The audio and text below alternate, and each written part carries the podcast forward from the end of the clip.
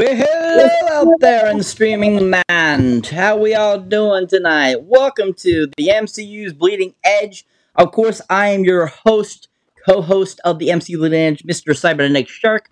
We also got Mr. Jeff Sloboda here with us tonight, Mr. True, uh, also known as True Knowledge. Uh, we, of course, have an amazing panel tonight. We have uh, guesting for the first time uh, with me hosting. Uh, and on the Bleeding Edge tonight is Cam from the GNN Network. Want to welcome you, Cam. Thank you for uh, joining us. No problem. Thank you for having me. Awesome, awesome. And of course, we have returning from the podcast of champions, Mr. Taylor. Want to thank you once again for coming and joining us for this next review in our Infinity Saga. Mr. Taylor, how are you doing? I'm doing great. Always nice to be here. Thank you. You're welcome. And then, of course, we also have returning Loki's mom, which we're very happy to have such a wonderfully distinguished guest on our panel, uh, given her knowledge. And we want to welcome you too. How are you doing, Loki's mom? I'm doing fantastic and ready to talk about the Dark World. Awesome, awesome. Very nice. Thank you. And we're very happy to have you with us too. So to kind of start us off, of course, we're going to give you kind of a refresher course of Thor: The Dark World since it came out in 2013. Uh, so Jeff, if you have those trailers ready, we are ready for them, sir.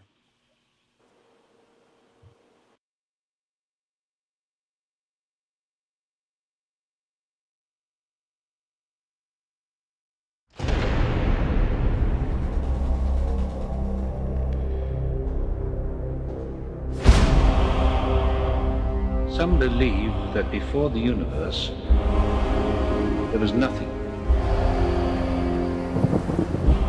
They're wrong. There was darkness. And it has survived.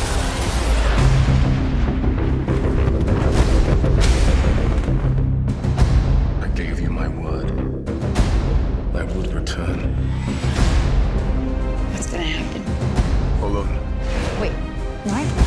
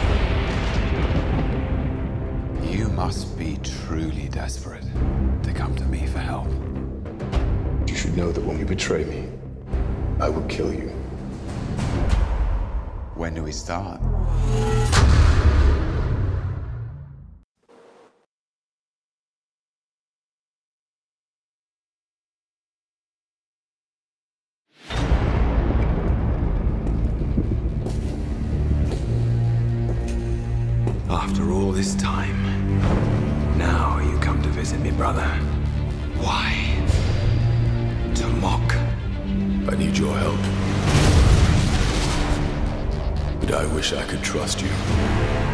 If you did, you'd be the fool I always took you for.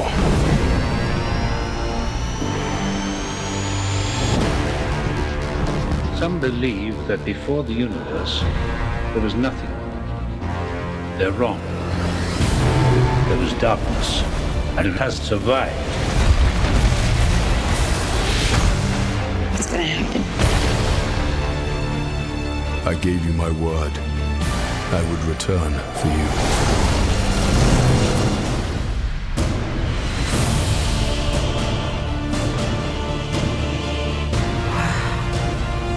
You face an enemy known only to a few, known only to one. You must be truly desperate to come to me for help. If we do nothing, they will destroy us. You even think about betraying him. And I'll kill you. That was from New York. I like her.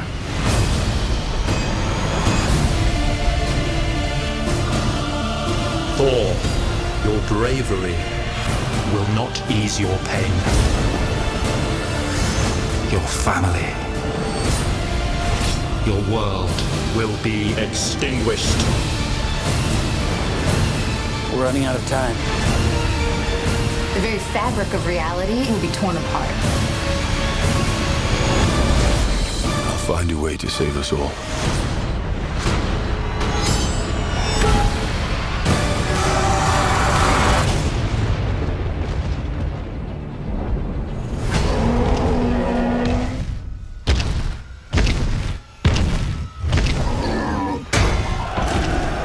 All yours.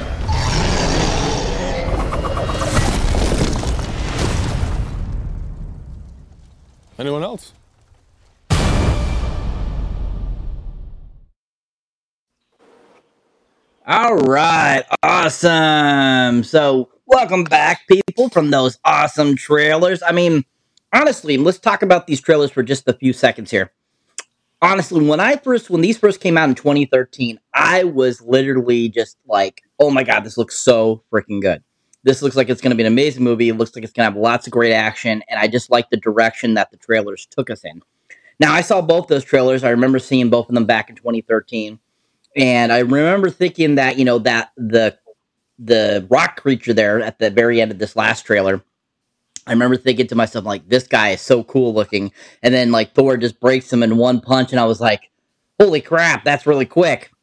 And I know a lot of people had a huge issue with that in, in uh, as part of the film. Like that was one of the criticisms I remember seeing in the reviews and stuff like that. That you know that creature was destroyed so quickly. Uh, but just to kind of set things off as to what were your thoughts when you first saw that trailer.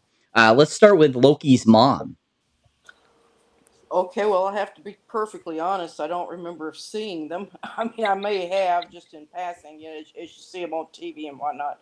Um, I did not really get into the whole series until after it had got going pretty good. Um, I had seen some of the other movies, and then I kind of had to go back and backtrack and, and catch up with some of the other ones. So, in fairness, I can't really comment on. I, I can just say that um, pretty much what you see in the trailers is what I saw in the movie. I, you mentioned the the rock monster. That I thought that was just hilarious. I, it didn't bother me at all that he was like. It was kind of reminding me of the Indiana Jones where he pulls out the the guys with the sword swinging it around. He just pulls his gun out and shoots him. And it's so okay, let's get this over with. And so I, I got to get a kick out of it. Yeah, most definitely. How about you, Cam? Did you see these trailers back then, and what were your thoughts on the trailers? What, how did it make you feel? Uh, to be honest, uh, no, I hadn't seen the trailers back then. I actually didn't start getting into the MCU until I think, uh, I think it was like 2015, actually um, Captain America: The Winter Soldier was actually the first MCU movie that I ever watched, and uh, that's what kick-started my eventual obsession with the franchise. But um, so so uh, th- these are actually the first times that I've seen these trailers, and so and so I'm uh, I'm looking at it a bit more retrospectively. I'm uh, I'm kind of uh, uh, comparing the trailer that I'm watching now to the movie that I saw, and uh, it's it's kind of it's it's kind of funny. The trailers uh, kind of convey a different uh, direction for the movie than what we actually got. Because well, well, watching those trailers, you think that you're going to get something, you know, uh, a lot darker, a lot more, um, a, um, a lot more heavy on the on the more uh, mature and darker themes. But then you watch the actual movie, and you know, any actual serious moment that comes along, it eventually kind of gets played off as a joke. And um, so, so it's it's interesting to see the contrast between the tone of the trailers as compared to the tone of the movie. Nice, nice.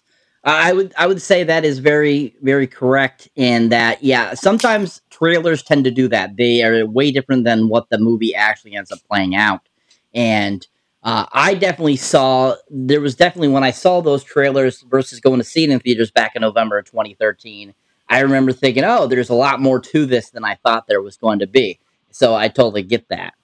Uh, how about you Taylor? What were your thoughts on those trailers? I was super excited by both those trailers. I, of course, I had already seen all of the previous MCU movies. We were just coming out of the Avengers, which is, you know, greatest superhero movie of all time, and I was very pumped to see more. and those trailers both looked looked awesome to me. So I was I was very happy with the trailers and real excited to see the movie. Nice, nice. How about you, Jeff? Yeah, I mean, um, I I want to say that I probably was in the same position as like um not not in the same spot as Cam, um or um or Loki's mom. I, I didn't see the trailers before I saw the Dark World. Um, I had seen them before watching them just now, and I would have to say that I would agree with Cam that um I didn't see Dark World in, in theaters. I saw it on um, on DVD, I believe. Um, I, I didn't see it in theaters, so I just want to put that out there too that I didn't. Um, and I feel like based off the trailers, you do get kind of a different image of what you're going to get out of the film than what you end up actually getting. Like, um, and the whole thing with the rock monster is very anticlimactic. I mean, it's this really cool looking rock monster, and then he's just like destroyed instantly you know, so you don't really get to much out of him, like you know, as a character. So, uh, you know, I I wish they would have done that a little bit differently, but yeah, I like I said, I would have to agree with Cam. I think that they kind of gave us this impression that it was going to have this dark tinge to it, you know, the dark world, you know what I mean? Like, um, but they basically do almost every every time they do try to like you know get serious about anything during the film it, it just ends up with like some one-off joke by the end of it you know like even like really like perilous stuff that's how they handle it so um you know i think when it comes to trailers when it comes to mcu trailers i think you know um i think a lot of times they're pretty they're pretty spot on but with these ones, I feel like they did kind of give off more of an impression than the than the film actually delivered. Yep, yep. That I mean that, that is very true in a lot of films. I feel, um, a lot of times trailers are very deceiving. Like uh, when it comes to a couple uh, trailers that came out, I think within the last five years or so. Uh, I definitely think that there are scenes that we'll see in the trailer and then they end up not actually in the film. And I feel that a lot of times people are like, oh my God, that's deceiving to me. You know, why isn't this in the film? And stuff like that. So I can definitely see that happening. Uh, and I do agree, Loki's mom, that yeah, I I think that for the Dark World, there is very dark tones to this film, especially around the Dark Elves. the Dark Elf area, like they got that black and red color hue going along with their ships and just their presence. And I feel that's a very dark tone to me. So that to me senses Dark World. I don't necessarily think when it says Dark World, it's referring to, you know, meaning that it has everything has to be super dark and like evil and suppressing. It basically it, they're saying is that Dark World can mean many different things, such as tones or colors, making it look like it's a dark world. So I think that's kind of what the title really is referencing from what I've read and what I've seen from the director. So to, to move us on, so this film actually ends up being directed by a man named Alan Taylor. He is known for directing episodes of such shows as like uh, Six Feet Down, uh, Deadwood, stuff like that. And he ends up actually, he actually ended up directing one of the newer uh, Terminator films, Terminator Genisys, actually. Uh, so if you didn't know that, he also directed that, which was considered another epic failure of a film, which I think it was a really decent film. Uh, but if you didn't know this, Thor is actually was created by Stan Lee, Jack Kirby, and a gentleman that goes by the name of Larry Lieber. I did not know that until I researched that, but they all three were who created the Thor character. Uh, but when it comes to Thor: The Dark World, which it came out November of 2013, this film I think is just a really fantastic film. It's one of my favorites. Uh, I remember going and seeing it in theaters and just enjoying it, thinking it was fun. Thought it was exactly what I wanted from an MCU film, and I just thought it was a really fun film. I, I know a lot of people disagree, saying that this is one of the worst MCU films. I just don't see that. I definitely feel there's other films that are worse than this one. Uh, but so basically, the movie starts out Odin, it's an overture of Odin talking about the Dark Elves. And the Dark Elves are trying to basically take over the Nine Realms by the Convergence. And so Odin's previous ancestors are, you know, basically go down and fight the Dark Elves. And they have this giant battle, basically. And you know to stop the dark elves and they get the ether from them before they can use it to take over the world basically. So then it goes to present day and we this is the first time we get to see loki again. He's being judged of course you know by odin and he's talking to frigga after he's been captured after the events of avengers and uh, is you know basically being you know put into a cell basically for the rest of his life. And so as that's going on, you know, Thor is off with Lady Sif and all his companions fight, uh, trying to outdo or you know fix all the things that Loki caused by causing what happened in Avengers. And that's when we come to that rock creature, which I think it's kind of a great foreshadowing of when we're going to get to see Korg later down in Thor Ragnarok, and kind of you know seeing another rock creature that's of that same race. And you know, even though it wasn't super climactic, it was really fast, really you know, quick. I was thinking the same thing when I saw it in the theaters. Like, oh, I was like expecting more out of that fight than just that. But I think that end quip by Thor himself saying anybody else was super funny, and I thought that worked really well there together. Uh, so with your your with that scene going on, that giant battle where they're trying to fix things going on from something that Loki created chaos with, when you first get to see all of you know Thor's companions and what they're doing, what was your initial thoughts of that scene? Did you enjoy it? Did you think it was a good beginning scene, or did you think that it didn't work out at all? Uh, starting with uh, you, Jeff. Um. Well, I felt like it was kind of generic.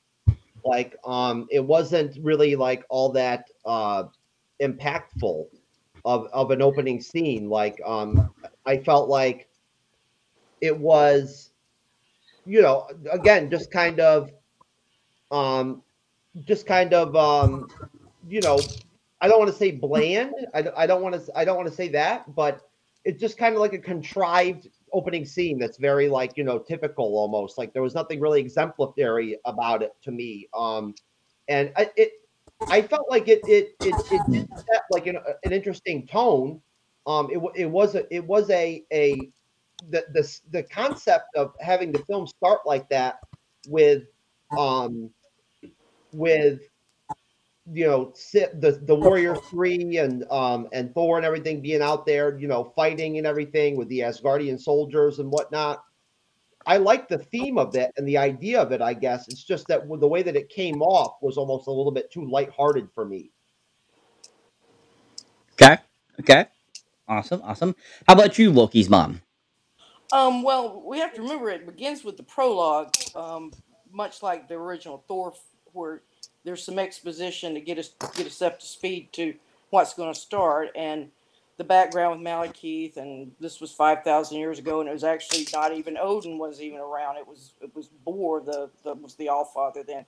So it gives us a sense of how long they've waited for this convergence to come back around and then um, and it goes pretty fast and and you know doesn't linger and then it jumps into thor having to run or not having to run but he's trying to clean up the mess of not having you know with the, the rainbow bridge was down and they couldn't they couldn't get to the other realms to clean up the crime and everything that was going on. I kind of got that but i think uh, jeff's right it's just it just didn't have that oomph that it needed after that really good prologue. And what else they could have done at that point, I don't know. But yeah, I do think it lacks that. I, will agree. Okay. How about you, Cam? Uh, as a, as far as an opener goes, uh, I didn't I didn't think it was bad. Um, I'll, I'll be perfectly honest. I mean, Thor: The Dark World is not my you know least favorite MCU film by any means. Uh, but it's I felt, I feel like um, as a as a whole, I feel like I feel like the film doesn't take a whole lot of chances with its storytelling.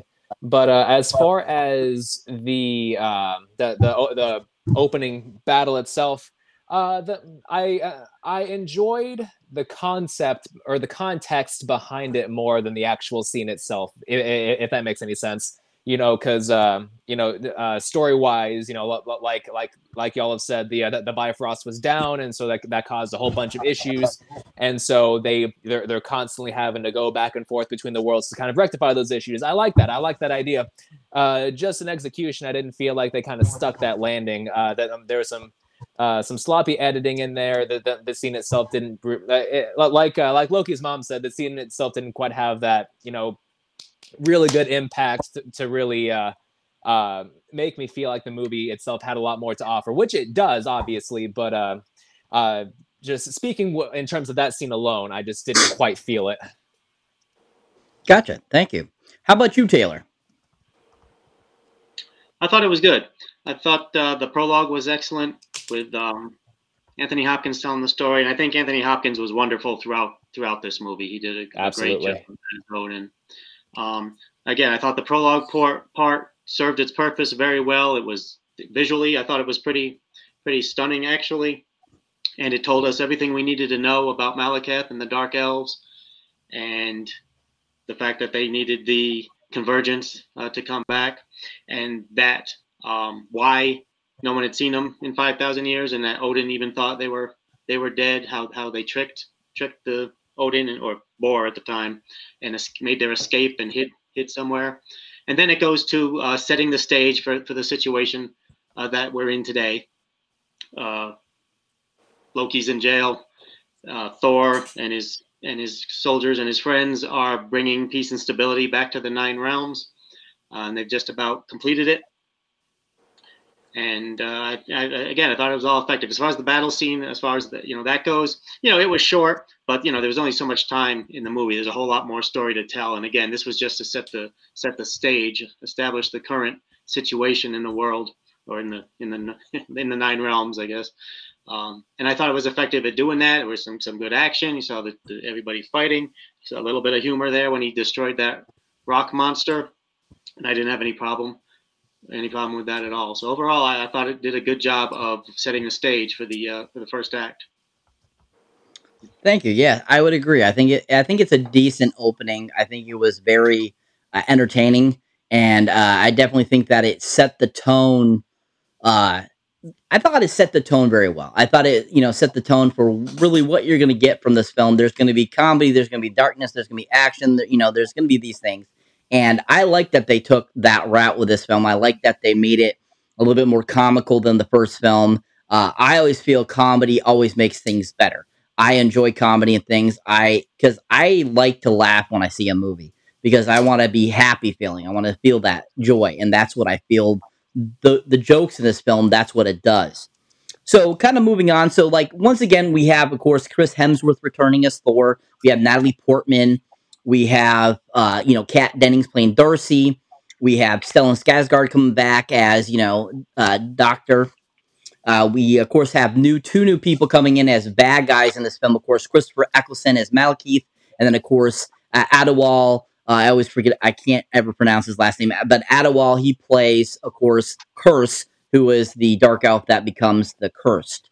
Uh, that is also in the film too. That has a pretty big portion of the film, uh, and I really liked that character. I thought that was a really cool concept. That bringing this, you know, with these dark elves, bringing this crazy kind of like non-stoppable, you know, type of dark elf that is like super big and is like basically unstoppable, kind of like the Hulk and stuff like that. I just really liked that character.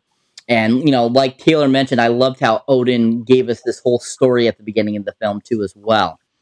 Uh, but continuing on, so once we you know have that battle happen and the rock monster's taken care of, then we go back to Asgard, uh, where Thor returns and he talks to Odin, of course, and you know says, you know, uh, you're ready to take over. You fixed pretty much everything Loki, you know, broke. Uh, and you know, Thor's you know very conflicted because of Jane, and he wants to you know be with Jane. And so they, they kind of have like a celebration scene, you know, when he returns to Asgard for a little bit there, and then he, you know, when he goes to look for Jane, he can't find her.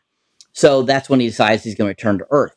But before we do that, we kind of get an introduction again to Jane. She's out on a date with Chris O'Dowd, and Darcy pops up and you know says that there's like these weird phenomenons going on with their equipment and stuff like that. And so she goes and follows, and then finds out that Darcy now has an intern who's played by Jonathan Howard. And so they go and they find this place in London. They're over in England, somewhere. I'm, I can't, I don't know if it's London exactly, but I know it's supposed to be over in England. And uh, thank you. And uh, they end up coming across this weird phenomenon going over in this certain place there. And there's these kids that are, you know, throwing objects and it's they're coming back and stuff like that and disappearing and stuff like this. And so Jane goes and is like, you know, her, Darcy, and the intern are go and check this out. All of a sudden, Jane disappears at one point during this, you know, rendezvous that's going on there. And she ends up going missing for several hours. And in that time is when she comes in contact with the ether, aka the reality stone. And so all of a sudden we see her, you know, basically the reality stone goes into her and all of a sudden she pops back up and it's been several hours later and Darcy's all frazzled and stuff like, where did you go? And all this kind of stuff. And then that's when Thor finally pops up again on Earth. So that scene where all of a sudden the rain's going and then all of a sudden it stops. And, you know, be, before it pans to showing Thor is standing over there what were your initial thoughts of when all of a sudden that rain stopped? Were you thinking Thor was going to pop up? Did you think it was going to be something else? What were your initial thoughts of what was going on there? Uh, starting with Loki's mom. Okay. Um, Rom com. This is my problem with the with the Dark World. I love the um, Asgardian Vanaheim, uh, even the Vanaheim. You know, even even though that was shaky, that's okay you, uh, what is it, Svartalfheim? I guess is where the Dark World is. It looks great, looks fabulous. The action is really good. The the, the drama, the, the interplay between all the characters is great, and with the humor and everything, with the with the um who are the, who are the three the the Warriors three and and uh, Sif and all that. Then they tack on this stupid rom com up on the bottom of it, and MCU's big stumbling block, block has been they cannot handle romance. I think the only really successful couple they have are uh, Wanda and Vision. Um, I've never seen this romance work. This Jane Foster Thor work for me. It's it was kind of okay, and then they just totally just blocked her out of the Avengers. She stuck her down in South Africa or somewhere, wherever she was at. Then she comes back. I just don't buy that romance, and we'll see what happens in the next Thor and Thunder, whatever it is. I hope they fi- figure it out by then. so I'll just I'll just leave that at there. okay, thank you. How about you, Cam? Uh, as as far as the scene itself, um, you know, from from the time that I that they get there to the time that they do finally leave and go back to Asgard, um, it's a it's I, I, think it's a decent scene. There, there, there's a lot of really cool imagery going on there. You know, especially with like the uh, the the zero gravity, you know, semi truck and stuff like that. I thought that was really that was a really fun idea. Um, uh, and as far as uh, Thor finally coming back and showing up on Earth, um, I thought uh, I thought it, uh, I thought it was a it was a decent scene. It it uh, it you know helped to propel the plot along, which is of course what a scene is is supposed to do. Um, as far as the romance stuff, um, I'm uh, I'm I'm, uh, I'm kind of indifferent about it. I mean, I, in in a lot of ways, I do buy their relationship. I feel I feel like it fits within the context of the MCU. I mean, I've I've certainly seen worse worse romances. Um, but uh, what we're also introduced to the idea that the ether, you know, defends itself, you know, while it's inside of Jane, and you know it, that, that's that's first shown to us with like the, the rain not falling on her uh, specifically and stuff like that. I thought that was a really cool idea too. Um, and th- th- that's a, that's kind of my overall uh, feeling about about the film as a whole. There's a lot of really good ideas. I just feel like they don't come quite together as a uh, completely cohesive whole. Well, not not, not cohesive, but uh, uh, uh, how, uh, how, how do I put it? It's it, it, I, I feel like the film itself isn't as much as the sum of its parts. Okay. Okay. How about you, Jeff? Yeah, uh, I think I, I, I would agree with with everybody that everything that, that everybody's already said. I think that I also, and I think we've talked about this before on the show. I feel like the uh, the relationship with um, with Chris Hemsworth, with Thor and Jane was kind of contrived um, at times. Like it really didn't have any authenticity authenticity to it to me. Um, and I'm not. I, I mean, I, I don't. I don't want to make it sound like I'm trying to slam this movie or something like that because I honestly don't think that Thor: The Dark World is as bad as some people think it is. Um, I do think it's actually an all right movie. It's not bad to watch. I told Cyber, I watched it, I watched it like I don't know less than two months ago just for fun one night. Like I wanted something to do, you know, I needed something to do, so I put Thor: The Dark World on and I watched it, and I thought it was all right. I mean, it you know for what it was, it was okay. Um, I I, I think that again, you got to take into consideration what part of you know the this is phase two in the Marvel Cinematic Universe. I mean, it, it I think any any film that came out after the Avengers was going to be a letdown, kind of compared to the Avengers, right? So, um, at that point, as far as the scenes the scenes go, I really like everything that shows Asgard. I feel like looks awesome. I love the I love the Asgard part of the film. I just think every time that we see Asgard, it's it's almost like breathtaking, like you know the imagery of it and everything and whatnot. So that part I I really dig. Um, the the suspended in the air car deal was cool too. It was like Cam said, I like that. Um, but the way they started off with with with Jane on the date and all that, I I don't I don't care for that personally. Um, and again, I want to just echo kind of what Loki's mom already mentioned that the for me, I don't know. I, I wonder too how they're going to handle the dynamic between Jane and Thor in Thor 4 because I don't know if they're going to become a couple again or if they're going to be just friends or like how that's going to work.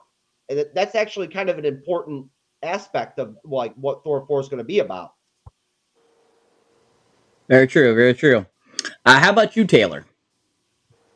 I, I agree with Jeff that uh, Asgard looked spectacular in this movie. The uh, very very Kirby esque. It, it, was really gorgeous. And leading up to this point in the movie, I liked how uh, it showed Thor after after the battle, and Odin kind of wanted him to go out and celebrate with his troops, which is what a king, a leader, is supposed to do. And Thor uh, didn't really want to do that, which gives us a little hint of how you know Thor really doesn't want to be king, uh, and we, which of course we find out later in the movie how that turns out. And then um, Idris Elba, whose name I always Heimdall, Heimdall, who was watching, keeping an eye on Jane for Thor, said, uh, "I can't see her anymore." And that was the time when she had gone into that space-time void, whatever thing it was. And Thor immediately at that time went down to Earth to find her because she was missing. And that's when we got to the point where the the rain. And I thought the scenes on Earth uh, were fine. You know, the the the um the date scene. It was there for a reason. It was there to show that she has been trying to move on. That Thor's been gone for a long time, and she's trying to get on with her life. It served served its purpose. There was a little bit of humor in there, and I don't think the humor in this movie uh, was overwhelming at all. In fact, there was less humor in this movie than in a lot of other uh, MCU movies. But I think there, there was enough of it to keep it, you know, keep it fun for me. I, I like um, Cyber said, I like humor in the movies as long as it's done well. And uh, that got us to the point, of course, where Thor went to Earth and realized that Jane was sick and brought her back to Asgard, which of course set up, um, you know, the beginning of the next next stage of the film, which is the the Dark Elves coming after her to get get the ether. So I think it was all done fairly well. I you know, I just rewatched the movie um, night before last, and I thoroughly enjoyed it. And and this scene, because it had been it had been a while, a couple years since I'd watched the movie again, and uh, it still had me had me fully interested and completely engrossed up up to this point. Nice, I, thank me you. Too. Me too. I just want to, if you don't mind me jumping in for one minute, Cyber. I, I do. I so mind. I, that, Thor, the, Thor the Dark World is one of those MCU films that you do kind of put on the back burner for a while before you end up deciding to watch it again. You know, like I hadn't seen it since when I saw it like two months ago, um, and then watched it again today. Those were the first times I'd watched it since I think when it came out in 2013 or whatever. So Nice, nice. I have watched it a billion times since it came out in 2013. A lot of the MCU films I've watched many, many times over the years. So none of them I have I. It's gone years without seeing. Uh, but uh, it, it, Thor: Dark World is one of those films that you know I think a lot of people once they rewatch it they kind of change their mind on how they felt about it. Because I feel the first initial reaction a lot of people were like I don't like it, but watching it on a second time or third time they're like oh yeah this is a lot better than I thought it was, and uh, I think that's what this one's kind of like grown a kind of a cult following or a, a love for I feel over the years, and uh, I think it's just a really fun film. So, you know, moving on. So, during that whole instance there going on, we also have that's when the Dark Elves are basically reawakened. We see Malekith getting awakened from his slumber inside of his ship. Uh, and that's when kind of they see that the convergence is happening again because the ether was, you know, all of a sudden the ether became active again and kind of restarted everything. And so that's basically the start of the Dark Elves again. We get to see them again and we get to see them in present day. Uh, so as time goes on, like we were saying, like Taylor said, you know, now uh, Thor sees that Jane's sick and he's brought her back to Asgard. Uh, they're looking over her at, at Asgard, and that's when Odin gets a whiff of her being there. And uh, as they're trying to kind of figure out what's going on, you know, basically, you know, say what's inside of her, what's going on, it could basically, you know, destroy her basically eventually. Uh, but it is protecting her. And uh, that's basically when like the whole the whole shebang happens uh, while they're there. Uh, as we discover that stuff and we look at that, that's when uh, Cursed is uh, actually grabbed and brought into the jail where Loki is. And he, while he's in there, he absorbs that stone that turns him basically into Kurse. And then he starts breaking out all the uh, people that are in there, but of course, leaving Loki and not opening the the jail cell for Loki because he can see that there's something that I shouldn't let this guy go. There's something wrong with this guy, and uh, that's what I, kind of the feeling I got when I saw the scene, and I was like, hey, yeah, he he knows better than to let this guy out, let the other guys out to create chaos while he's trying to do what he's trying to do, but leave this really bad guy in there. And so, uh, you know, Loki gives advice: you should go down that staircase and he, he starts, you know, goes down the staircase. And when this is all happening, um, you know, Odin's all mad at Thor that he needs to get rid of Jane and stuff like that, and you know, get her out of here. And you know that the Earth has their own healers known as doctors, and that they have to deal with her and stuff like that. And that's basically, you know, when after all the chaos that's going on in the palace from Kurse, you know, going around, you know, stealing stuff and breaking things and stuff like that.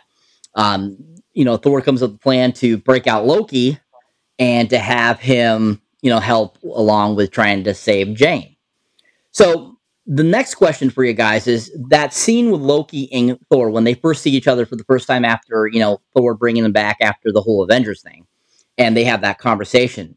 What were your thoughts on that scene? What were your thoughts of what they were, you know, what they were talking about? Kind of what did you feel they were feeling towards each other and so forth? So starting with you, Jeff, what did you think?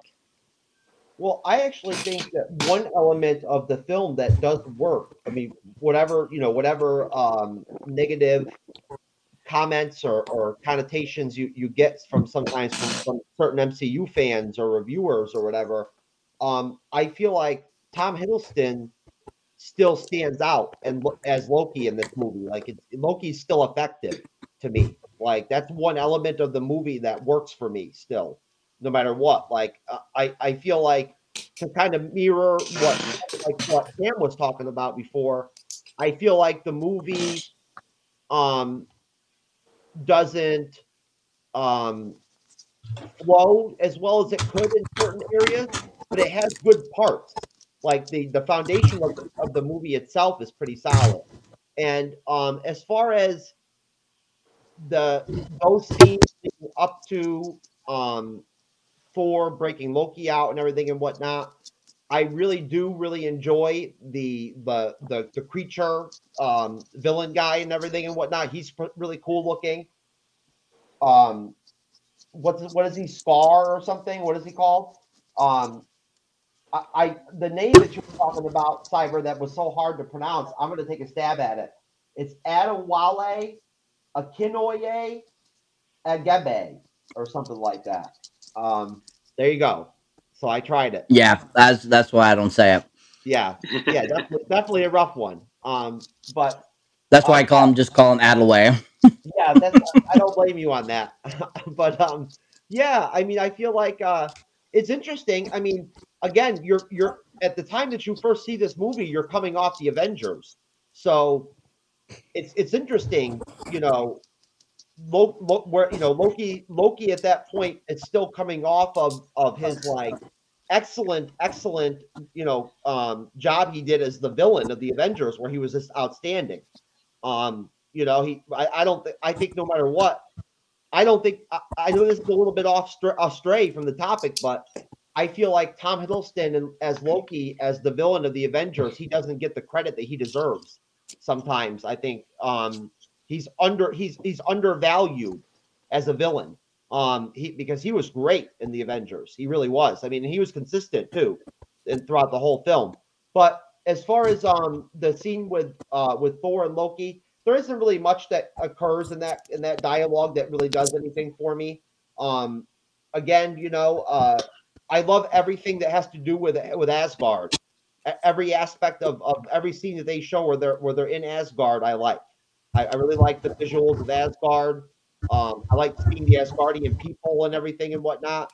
Um, and if you noticed, when when Thor brought Jane to Asgard, there was like this little hint. They showed this trace of jealousy with Lady Sif, where like she kind of looks over at Thor and Jane or whatever, like with this look when she sees that like Jane's at Asgard and they tried to show this like little jealousy angle really there there for a minute, which I thought was interesting.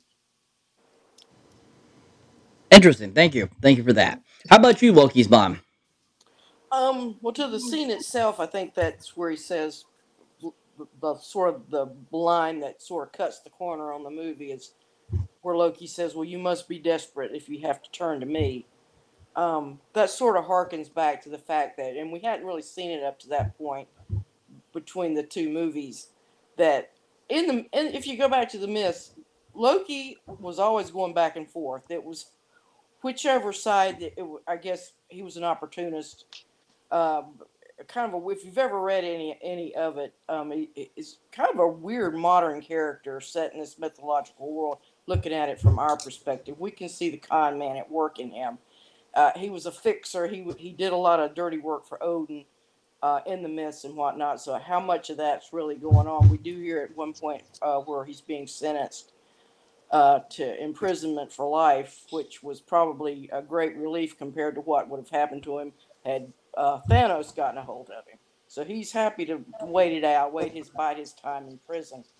Um, but anyway, he says, like you, Father, you know, I, I didn't do anything any worse than what you did. And of course, if you go back to the myths again, Odin and these people were nasty. I mean, they just war, killed each other, killed, sliced heads off, had no, you know, they killed brothers and sisters to get ahead, and and that's true in all myths. All it's ubiquitous in in myths. Uh, so it, for me, at least for a person like me, that really kind of spoke to me a lot, and I got a lot out of it. Um, like you say, Hiddleston, and I think is a good actor. Um, well, not just good actor, great actor. So he brings a lot to it, much like Hopkins does and some of the others. And I, I think he makes guys like Hemsworth better actors because yeah. they have to react to him. Very true. Very true. How about you, Cam? Um, I th- re- re- refresh my memory. Uh, the, the the scene that you guys are talking about is the scene where Thor come actually does come to get Loki out of jail, right? And you correct. Kinda, okay, I gotcha. Yeah, uh, I th- I thought. Um, well, as far as uh, as the film itself goes, I think that the best thing about it about it is the interplay between Thor and Loki. Uh, as far as I'm concerned, that is what makes the film endless endlessly rewatchable for me. Um, and it's it's interesting uh, Thor having to come in and see Loki in the state that he's in because uh, you know what, what we went through you know Thor one and the Avengers without really seeing Loki very vulnerable uh, not not not, not very often at least. Uh, we've seen moments where he felt threatened, but we haven't seen him in a state of ap- of actual emotional vulnerability up until that point. And um, it's a it's coming off of the scene of um, uh, Freya's funeral well, which which I thought was one of the most effective scenes in the film. Uh, whenever uh, Loki hears about it, and, and that, that, that's the thing. Loki doesn't get to attend it; he hears about it from, uh, in his cell, and uh, with the way that the dialogue is completely cut out, all we see is his reaction to it. I thought that was a, I thought that was very, very effective. Yeah. Um, and then you know Thor coming in to break him out of jail. That's that's when we that's when the ball gets uh, started rolling as far as the interplay between him and Thor, and um, as it, it works not only as a scene to propel the plot forward, but it also works as kind of a stepping off point to uh, uh, seeing how Thor and Loki interact with each other. Because in Thor one, there was just so much animosity for you know most of the of the second half of the film uh, you, you didn't really get very much of them together in the Avengers. The Dark World was our opportunity to see how they really, you know, treated each other, especially knowing uh, knowing what has just occurred. I thought that it was I, I thought it was really effective. I would agree. I would agree. How about you, Taylor? Yeah, I agree. I think the scene was was effective. Give for all the reasons he just he just listed, especially the death of uh, their mother, and uh, Loki's reaction to it. I mean, Loki doesn't doesn't care about many people, but I'm pretty sure he cared about Frigga uh, quite a bit. And of course, um, prior to that, I just just want to mention real quick. I thought the um, the the Dark Elves attack on Asgard was just a spectacular scene.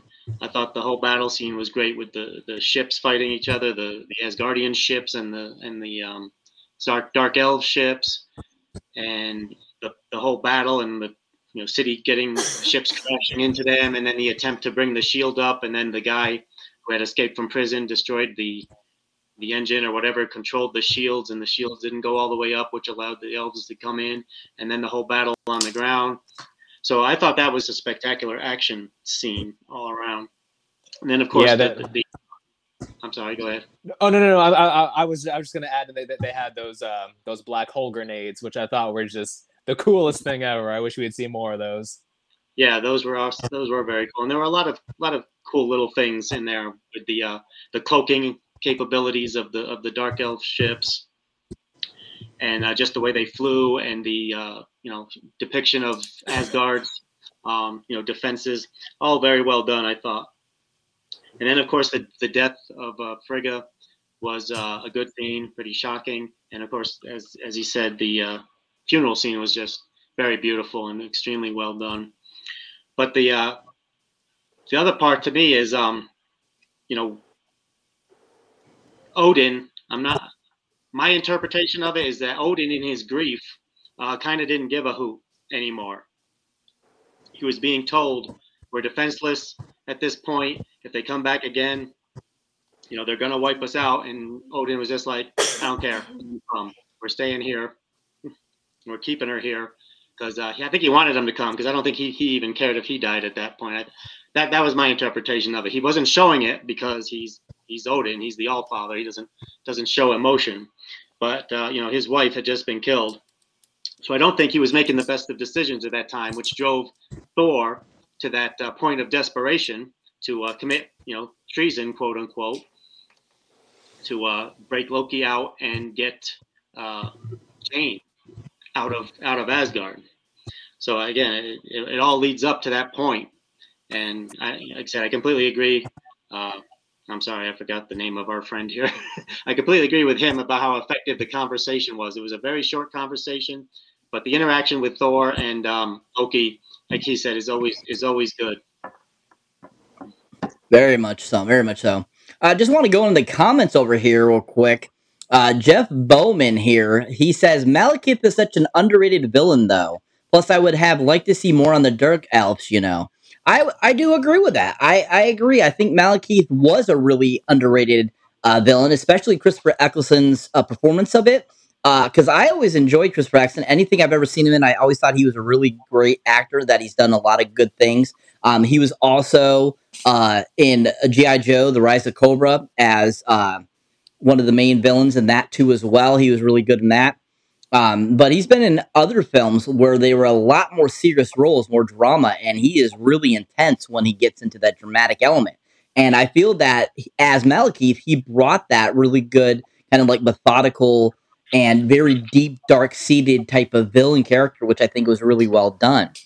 And uh, I would have liked to see more in the Dark Elves too. I I think that's something that you know Marvel should maybe check into maybe later down the road. Maybe have the Dark Elves pop up again.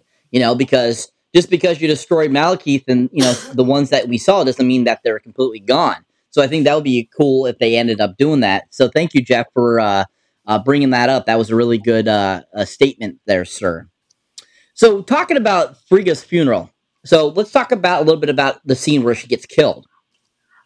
So, what were your guys' initial thoughts when you saw that they killed off Frigga? Like, I mean, I myself, when that scene happened, I was like, in, I was literally kind of like shocked.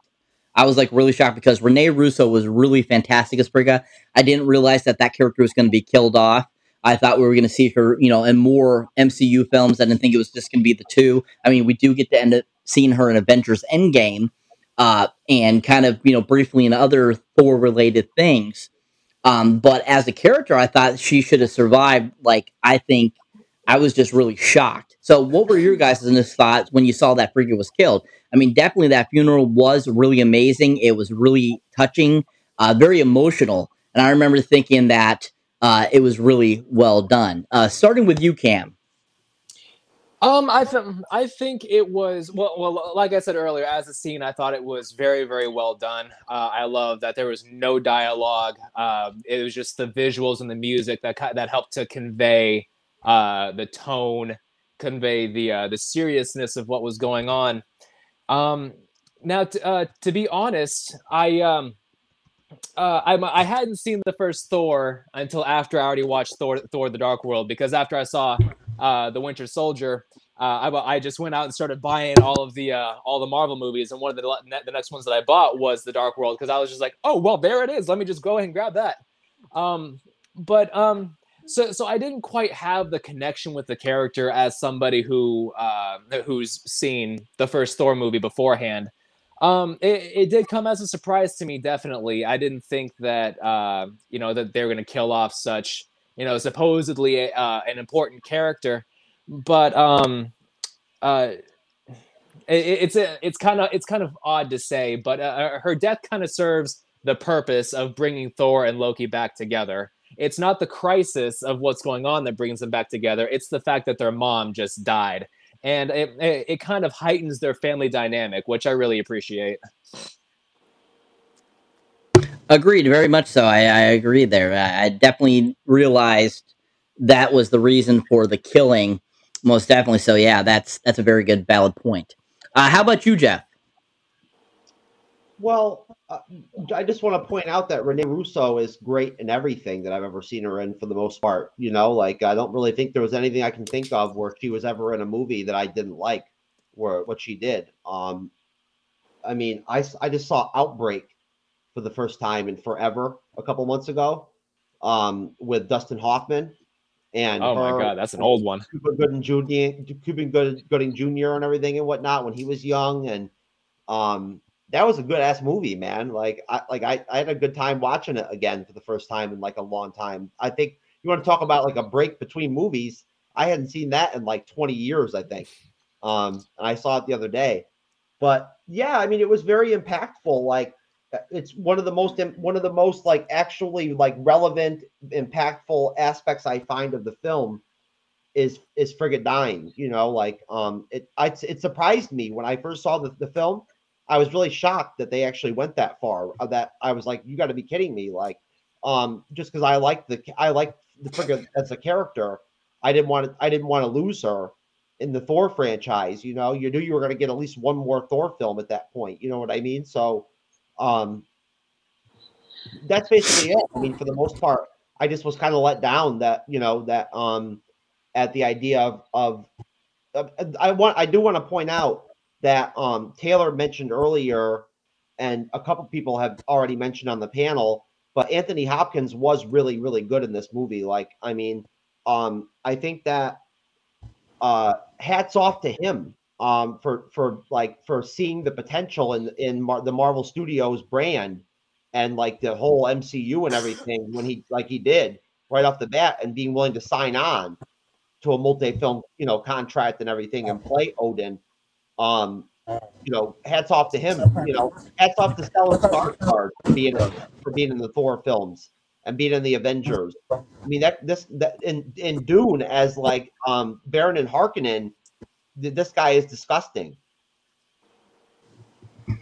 Yeah, Stellan Skarsgård's awesome, you know, and his beginning scene showing him running around naked in the ruins trying to figure something out was absolutely fantastic. Um, because we later down the road we get to see him in a mental institution and stuff like that, which we'll come up on. Um, and uh, but yeah, I mean, Stellan Skarsgård is amazing. This film, I love him as that character. I mean, especially after what happened to him in Avengers, we can see why he what why he ends up the way he is in Thor: Dark World is because of what Thanos did to him or what Loki did to him and so forth. So yeah, I definitely agree with Stellan Skarsgård there. Uh, how about you, Loki's mom? Yeah. Uh, how do you feel I, about your own death? Oh my God! Well, goddesses live, you know, forever. Um, yeah, I think Rene, Rene Russo and her character were um, underserved. Uh, uh, I guess in both movies. Um, we don't we never really get a sense of the fact that she's very powerful in her own right. She has uh, great mani- manipulative powers, and she's uh, uh, passed these on obviously to Loki and and other things. And we never really get to see any of that. Um, we don't really get to see, like I say, Loki needs his mom, as as it's been pointed out. That's that's if, if there's anybody he cared about, her. So this here is like you say her death was i guess was necessary because that's what was it was going to take to make loki stop and reassess his life and maybe there's another way he can go. Uh, maybe uh, as the film progresses we find out he's still duplicitous he's still sneaky but he's really doesn't i don't even think even in ragnarok i don't think he does a malicious death after that. He's he he's either in battle or whatever. He's defending himself, but he I don't think he murders anybody or, or even harms anybody. He goes out of his way to save Jane, actually. So anyway, I, will just say that I just wish we could have had more Rene Russo. Who knows? Maybe she can be resurrected sometime down the road. Very true. Very true. Uh, how about you, Taylor? I thought it was a great scene. I thought it was really, really powerful and again, it was a, it was you know one of the darkest moments of this movie. And this movie does have some some some pretty dark moments in it, and some pretty dark themes throughout. I mean, uh, Asgard, you know, faces some really dark times in this in this movie in general. But I thought it was a great scene. I thought it was great that she was um, protecting Jane, uh, that she put up a heck of a fight. And uh, then it was it, it was just shocking when she did die. I was not expecting the character to die, and it was really done really well. It was because it was so sudden. and then where of course Thor gets there just a little bit too late, and then uh, Malekith escapes just you know by the seat of his pants. Uh, yeah, all in all, really really powerful scene. Very much so, very much so. So we want to give a proper send off to Mr. Cam. He is he needs to go. Uh, so we want to thank you, Cam, for being on the show. And uh, is there anything you would like to plug before you leave, sir? Uh, yeah, sure. Well, um, I'm I uh, I'm Cam. I work with GNN, uh, Geek News Now. Uh, I have a YouTube show called Cam and Focus. Uh, I, I upload, uh, you know, several times a month. I have a new episode coming up in just a few days. So if you're subscribed to the channel, you know, yeah, uh, that's to pop up for you. If you're not subscribed, then please do. We're growing every day. Um, yeah, that's it. You know, th- uh, thank you guys very much for having me. I had a lot of fun talking about this. I hope that I can uh, get back in to discuss some more Marvel with you guys later on down the line. Most definitely. Thank you. Thank you very much for coming on, and uh, we'll definitely have you on again, sir. It was All a real pleasure. All right. Appreciate All right, it. Y'all have a good one. You, you too, guys. Have a good one. All right. so, so talking about Frigga's funeral, so we, we we've gotten to that point now. You know, in the film, it's like pretty much the I would say last quarter of the film. You know, after Loki and Thor talk, and they, he he breaks them out, and they go on. You know, basically on adventure. Lady Sif along with them, and and uh the you know fearsome three, uh or how or whatever they call it. I always forget what they're called. I don't know why I have such a hard time remembering what they are called, but um, of course, you know his companions come along but Somebody say something? Oh, okay. Anyways, I said the, so Warriors, the Warriors three. oh, Warriors three. Thank you. And uh, Sorry. and so uh, the Warriors three come along, and they basically they steal a ship along with Jane, and they start their adventure off to save Jane. And as we continue the movie, you know, basically they end up going, uh, you know, to certain places throughout the you know this journey um, to you know basically try to figure out what to do with the ether and get it out of Jane. Uh, I mean, I, I think this point of the film, it, it just you get this giant climatic, you know, you know, giant battle going on, starting off at this point, and I think there's a lot of great camaraderie and some great banter between Loki and Thor while they're on that ship, and so my question is for you guys during that scene where they're flying off and going to the destination uh, to get to where they want uh, that conversation on you know with loki and thor on that you know them kind of discussing about you know what loki did and all that kind of stuff what were your thoughts on that scene compared to the one they had in the jail? Because this is kind of like another you know brother me too moment i feel uh, in this film kind of give you more of that relationship of how Loki and Thor feel about each other. So starting with you, Loki Mom, what did you think about that scene? Yeah, I think it, it, it yeah, it's, it's the second part of the first conversation they had in the, in the prison where um, Chris Hemsworth Thor he's one of the things he he expresses not only his grief with everything else with the death is he's still grieving his lost brother. I mean, apparently Loki at one point in his life was not quite as bad as he is now, and he's just gotten worse and worse and worse over time. And Thor dearly loves him, but he's lost that person that he loved.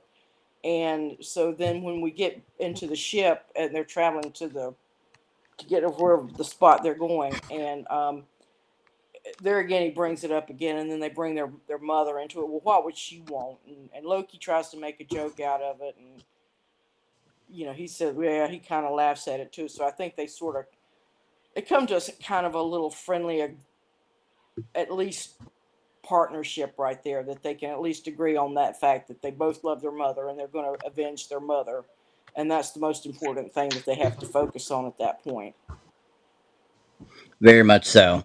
Uh, how about you, Jeff?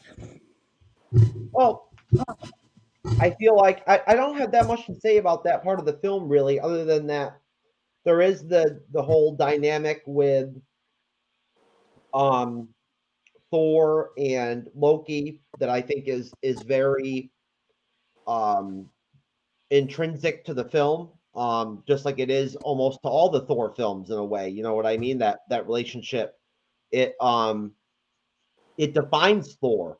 Um, you know, like and I think that you know, seeing this film, you know, and, and eventually we're going to get to the, the part where Loki dies. I think that I definitely did not believe that Loki was really dead when Loki died. I can tell you that right now. I was like, I know Loki's not dead. Like this, this like I know he's going to come back. Like he he will. Like there's no way he won't. that's, Um, that's, that's the shark going out to sea Yeah, I mean, I just didn't believe it. I I, I remember seeing it for the first time, and I'm like, no, there's no way Loki's really dead from that.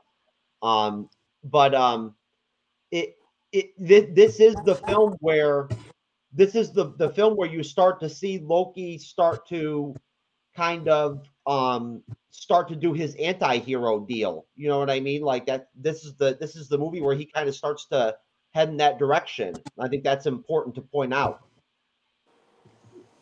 Yes, it is. It very much is. I mean, he's very anti-hero in this film. We've come to that. Uh, we can see that throughout, you know, majority of the last half of the film. You can see that, especially when he helps Thor against, you know, Malekith towards, you know, when they're trying to get the ether out of Jane and stuff like that. So most definitely. Uh, how about you, Taylor? Well, I liked I liked the escape scene. I liked that their their whole plan and the way it was set up. I liked how they now um, it was the Warriors three, but it was a modified Warriors three because the one guy had stayed on his planet but Lady Sif was there. So I guess they're kind of the Warriors four, and there was three out of four of them were there. But I liked how they all they all played their part. They all played a very uh, important role in the escape. As far as the actual conversation between uh, Thor and Loki, I don't I don't really have a lot to say. I don't remember the exact specifics of what they said to each other. I remember it felt very natural. It, it felt like you know two brothers, people who'd known each other their whole lives, um, talking to each other. So uh, I, I appreciated that part of it. Very much so. Thank you. Uh, so yeah, I mean, so you know, this is going on here. They're they're they you know that whole and that chase scene there where Thor and Loki get on the Dark Elf ship to blast out, and then they end up on that little one and they have the conversation. There's a portion of the Warriors Three, like you were saying, which I actually really enjoyed. Uh, you know, Zachary Levi's take on on his character a lot better than Joshua Dallas, who was in the first film. So I don't know how many people noticed that it wasn't the same guy playing the character, but Zachary Levi actually took over the character in this film because the other guy, Joshua Dallas, was having uh, scheduling conflicts with uh, the TV show he was on at the time, and that's the reason why Zachary Levi didn't start out as the character is because he was filming Chuck at the time when they were making the first Thor film, so when he he did originally get picked to play for uh Fulgal, Fulag, whatever say his name, um, but he ended up because of having obligations to Chuck, he had to bow out, and that's why that Joshua Dallas got it. Um, but I was thankful that they brought him in for this one and and for Thor Ragnarok, and I just really enjoyed him. I think that scene where they're on that boat and they start fighting some of the dark elves, he, he was just like freaking hilarious and so fun in that scene. So, you know, as they continue their journey, you know, they end up uh, in the dark realm, the dark world, as you want to call it. And that's there is where they meet up with Malekith and Kurse. And they basically have like this whole kind of like banter and stuff like that, and all this kind of stuff goes on. And that's where uh, we end up getting to where, you know, Jeff was talking about Loki being killed. Now, like I myself at first when I saw the film in 2013, I was like, they killed off Loki. I was like, holy crap, are you kidding me? Nah, he's got to come back. He's got to come back. I, you know, I wasn't sure if they would bring him back, but definitely, you know, I was thinking in in the back of my head, yeah, they're going to bring him back. But that whole scene there, I think, is a really epic, great scene, uh, especially between all of them and stuff like that, and the fight sequence and stuff like that, and the the illusions that Loki used to make it look like Thor's hand disappeared, like was cut off, and all that stuff. I thought it was a really fun scene. So my question is, what did you guys think of that scene? Did you enjoy it? Did you like how they played out Loki's death and so forth? So starting with you, Jeff. Um, I mean, it was the the first time I ever saw it. The, first time I watched this film, it was probably more impactful than it was seeing it like you know two months ago or today. Um, but I think that um, this is I think this is this is for me this is the part of the film that's kind of soft. Like this is this is if, if I was going to point out one part of the film that kind of like, you know, reflects why I think there's people that have such a negative view of Thor the Dark World, I feel like this is this is kind of part of the film where it things get a little soft to me. Um and it's not quite as good maybe in this you know at, at this in this point um and then it kind of goes from there. So that yeah i mean that's basically it. I there wasn't really much for me to really take from from any of it that i would really want to point out or anything. Okay okay thank you. How about you uh loki's mom well yeah i think uh you're right. I think when you the first time you see it it's it's shocking because here here's loki betraying his brother yet again. You know, oh my God, here we here we go again. And then of course we find out quite soon, quite dramatically, that this is just part of the plan to so that they can extract the ether out of Jane and kill the bad guys at the same time. You know, it was was one of those kind of like setup. So, um, like I said, when you go back and see it again, it's not as impactful. Um, I don't see it as.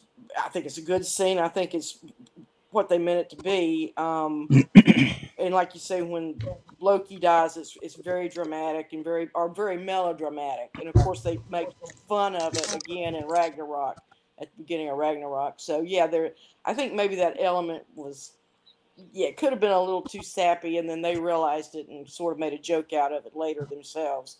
Uh, but yeah, yeah, yeah, I didn't buy that Loki had died because when the guard goes back to Odin and he says, "Well," and he says there was a body, and then the guard looks up and he's guard has that Loki look, and I said, mm, "Yep, here we go."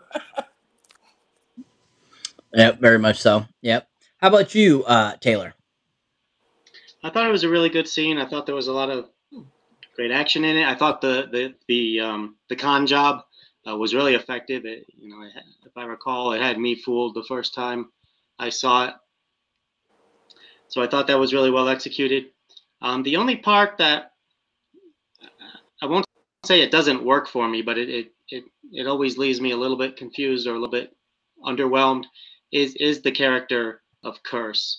Um, I like him. I think he looks looks great. I think he's a little bit too powerful. You know, I know he has to be powerful, but I think he's a little bit too powerful. But beyond that, I didn't quite understand what he was. He, he he crushes this rock thing in his hand and it gives him all this amazing power. I don't think they ever explain what that what that was, where that comes from. But that, that that always has me thinking about that, and I don't like it when thoughts are taking me out of the scene. You know, and that's the thought that always comes comes to me whenever Kurse is is in that scene battling. I'm like, what is this guy again? but uh, yeah, yeah, small thing. Overall, great great action scene, and uh, I can't remember if I thought Loki was really dead or not.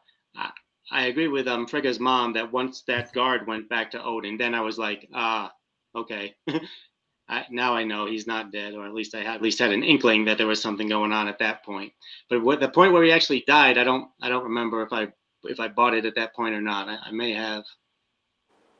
Yeah, most definitely. I mean, not everyone's going to think that. Everyone's going to have a different opinion, most definitely.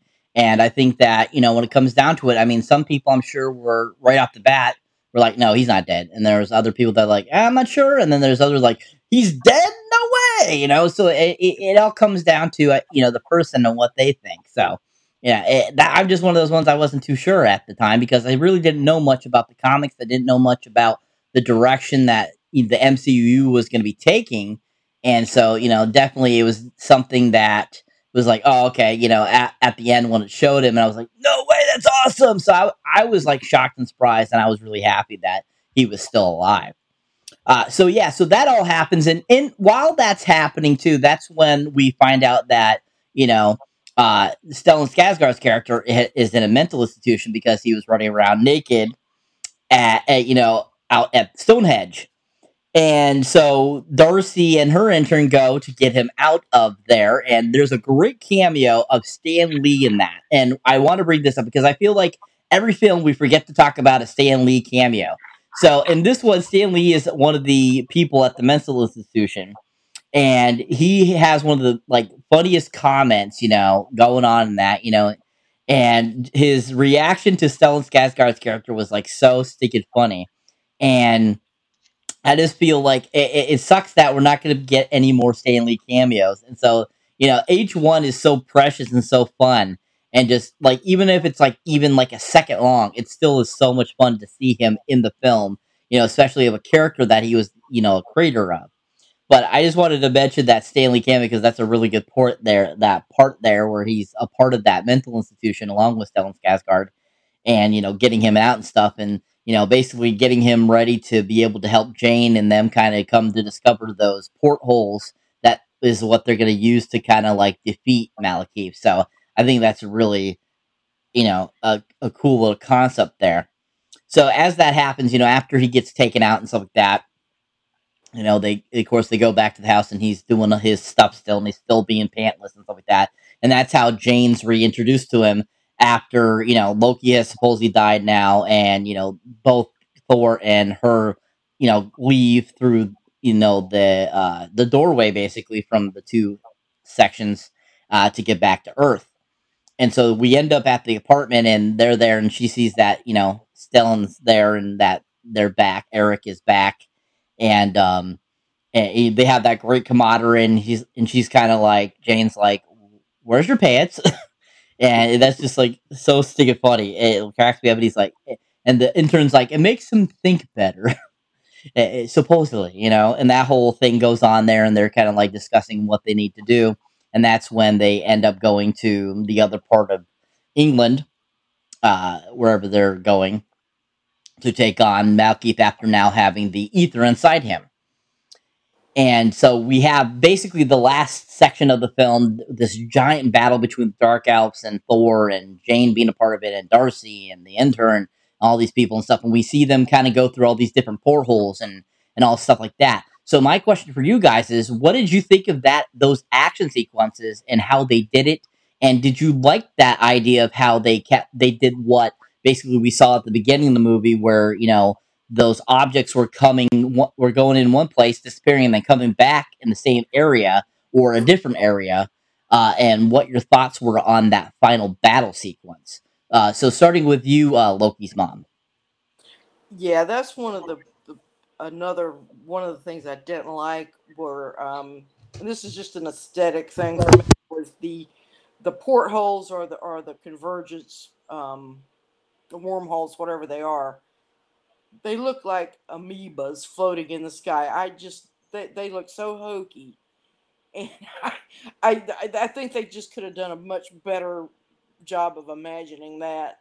Um, it was um, I didn't like it. Here again, we're getting back to to the rom com portion what I'm talking about, and uh, I, I, don't think it's been mentioned, but Darcy, I, I'm sorry, she is so annoying all the way through that. You know, she's trying to play the comedy relief. I, I she has to help advance the plot. I get it, but I, I just didn't like her at all. Uh, and she, and I didn't mind her in the first Thor movie. In this movie, she just annoyed the heck out of me. Um, when you get into the battle scenes, I think here, here we're gonna get into the anticlimax and everything. Uh, you know, and it's it is pretty. It was journeyman. It was well done. There, I didn't have any problems with it.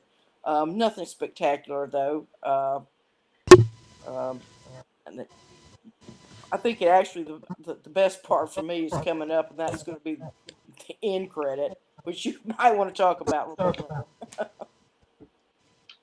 Thank you. How about you, Jeff? Yeah, I mean, same kind of deal. Like, I, I it, it, it was it, that the, the it was an it was not very climatic for me that final battle scenes. Um, that's it, it's again, it's another part of the film that I felt like was kind of soft. Um, and I love. I mean, I like Darcy. I, like I, she's nice. She she looks pretty pretty good to me. Um, so you know, I mean, uh, I definitely liked her in that um two broke girls show that she was in with that uh, on with the skirt and everything and her whole waitress outfit and whatnot. I like that. Um, and she was good in WandaVision. But um, no, I, honestly, Cyber, I don't have really much to say about that about that that end that end battle scene. Really, um, it's it, it's it all kind of was just your you know typical kind of like things went where they went, and um, none of it really did that much for me. It, again, it's kind of like one of the softer parts of the film for me. Oh, we lost Cyber. Taylor, I think Cyber was going to go to you next but he won't. He won't hear what I have to say. There he is.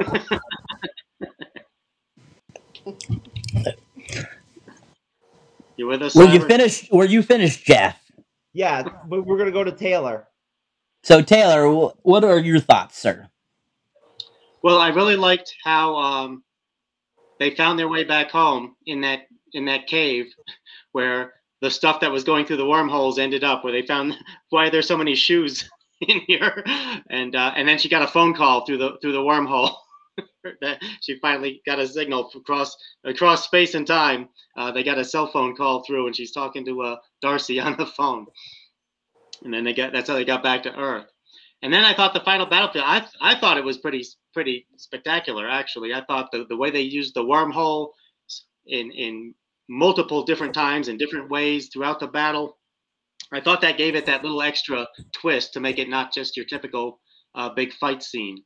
And then, of course, the, the you know the the dark elf ship coming in and crashing, and the whole fight between uh, Thor and um, Malekith, and then Thor getting sent to the dark world for a minute, and his hammer going out into space to find him, and then him coming back to Earth, and his hammer turning around, and then him ending up miles away, and he had to take a train to get back to the battle. I mean, I thought it was all pretty pretty well done. And then, um, like I said, the, the whole fight between uh, Loki, uh, Thor and the now uh, Infinity Stone empowered Malekith, I thought was was exciting and good. I like I, I just like the way Marvel scenes in general because there's a lot of back and forth in it. It's not all one sided, you know. And uh, I, for me, it worked. It, it worked as a great uh, climax and uh, final final battle scene for the movie. Most definitely, I, I would I 100% agree with you because I thought that was really ingenious too. How they used the wormholes to basically defeat Malekith, and using those gr- those grenades as we were talking about earlier that yeah. do the same thing, and uh, you know they using that to basically end up transporting pieces of Malekith to other you know places and then officially like kind of sending the rest of his body to one place, and then that his his own ship falls down and kills him basically. Uh, and you know, basically that's how they defeat the Dark Elves and the Convergence. And so, you know, uh, basically that's where it ends. And you know, Thor and Jane have a moment, and we get this like really uh, kind of just like kind of basic, you know, stop ending. It was basically this, and you know, and it was it was done. And so, you know, basically that's the whole entire film. Uh, and then we have the two post credit scenes. So, uh, another thing I don't feel we talk about enough is the post credit scenes too for any of these films. So, the first post credit scene, of course, is is a wonderful little piece where it shows the collector, uh, played by Benicio del Toro. Uh, we also get to see his assistant Ophelia Longhorn, uh, who plays that character. I can't, I don't remember her name as the character, but Ophelia plays that that alien creature uh, that is his assistant.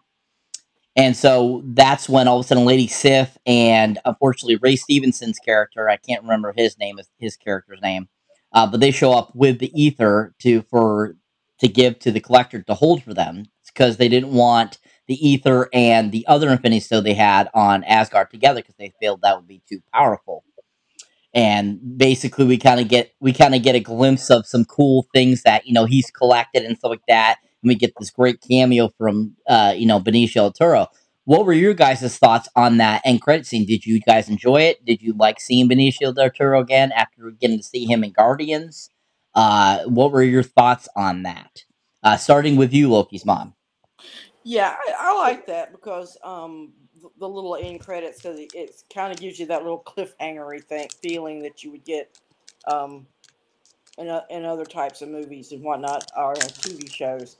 And we got a glimpse, like you say, of some of the collector's items, and we saw the, the I think it's called the cocoon, that sort of really nasty looking glob that was behind the uh, Lady Sif um, and my understanding is that plays a very important part coming up in the next phase. Um, this may or may not be Adam Warlock. We don't know who's in that pod, but he probably will come out at some point. I hope. Um, and, and I like Benicio del, del Toro in that part. He is just so good uh, as one. I think he. What is he? A celestial? Is that what. I think he and the Grandmaster are the same species, my understanding. They're brothers. They're, they're brothers. Yeah, we, yeah, okay, okay, they're brothers. So we're getting um, little glimpses of these guys and getting out away from Earth and away from the realms and whatnot into the greater universe. And of course, there's his all as guardians. He's just that mock, you know, all he just kind of makes fun of them. you know, I'm a celestial and you're just a bunch of little gods. Who are you to me? And so I really like that part. Very much so. I, I would agree there. I think it was a, a really good kind of post credit scene, uh, especially right around that time was really when they started doing post credit scenes. So I think that was a really great start Uh, how about you, Jeff? What did you think about that post credit scene? Well, I mean, I, I, like Benicio del Toro in most everything that he plays in. So, you know, he's great as the collector. And, um, you know, at, at the time, it just seemed cool that, like, you know, that he was he was a part of the MCU again, of in in some part, in some kind. Um, and um, I remember thinking, is this the safest place to really like give some give an Infinity Stone? You know, like that was my thinking when I when that when I initially saw the scene so yeah, I mean that's pretty much it. There besides that, I really didn't have much else to to to offer on that that scene itself. Yeah, can I jump in because that's an important point. You say, why would Odin entrust in this very powerful Infinity Stone to this guy? So that's an open question. maybe maybe to think about for the future. Very much so. Uh, how about you, Taylor? I liked it a lot. I, I was very surprised to see the collector. I was excited that he looked like the comics collector. Uh, you know, sometimes they change him up a little bit, but uh, he was very comics accurate. And I just, you know, I was just excited that uh, it was a just a little more expansion of the of the MCU universe and just a little hint of the future. And of course, we all knew it by this time that these uh, these stones were going to be a huge part going forward, and it was just showing us where where one of them ended up. So I thought it was a, a good little scene. Very much so. So that brings us to the final scene, and the final thing we'll talk about the Thor: The Dark World, and that'll be finished for our review. Uh, and the final post-credit scene actually shows a creature uh, I don't know if a, a, lot of you remember it, but there's a creature it shows that you know came through one of the wormholes onto Earth, which they never actually ended up talking about in any other film.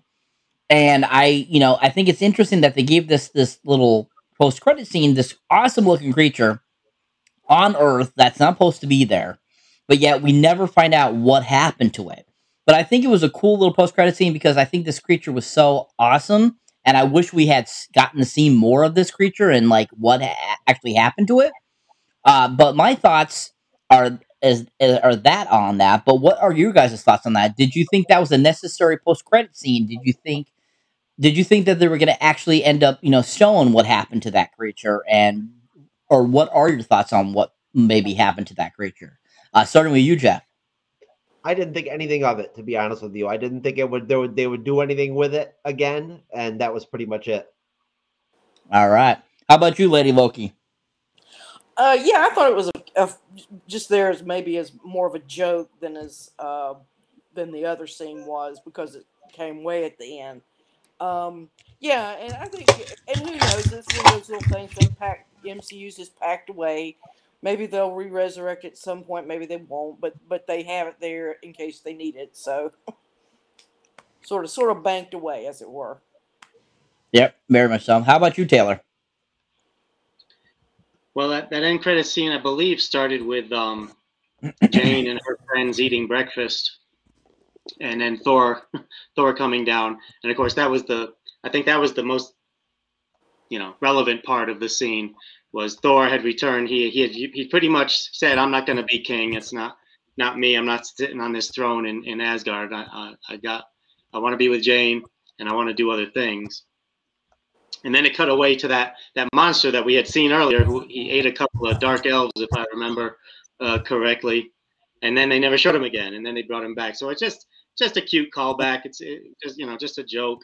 Um, I you know I would bet any amount of money that someone saw that thing running around Greenwich or wherever it was, and Thor went and slew that beast or sent it back to wherever it needed to go.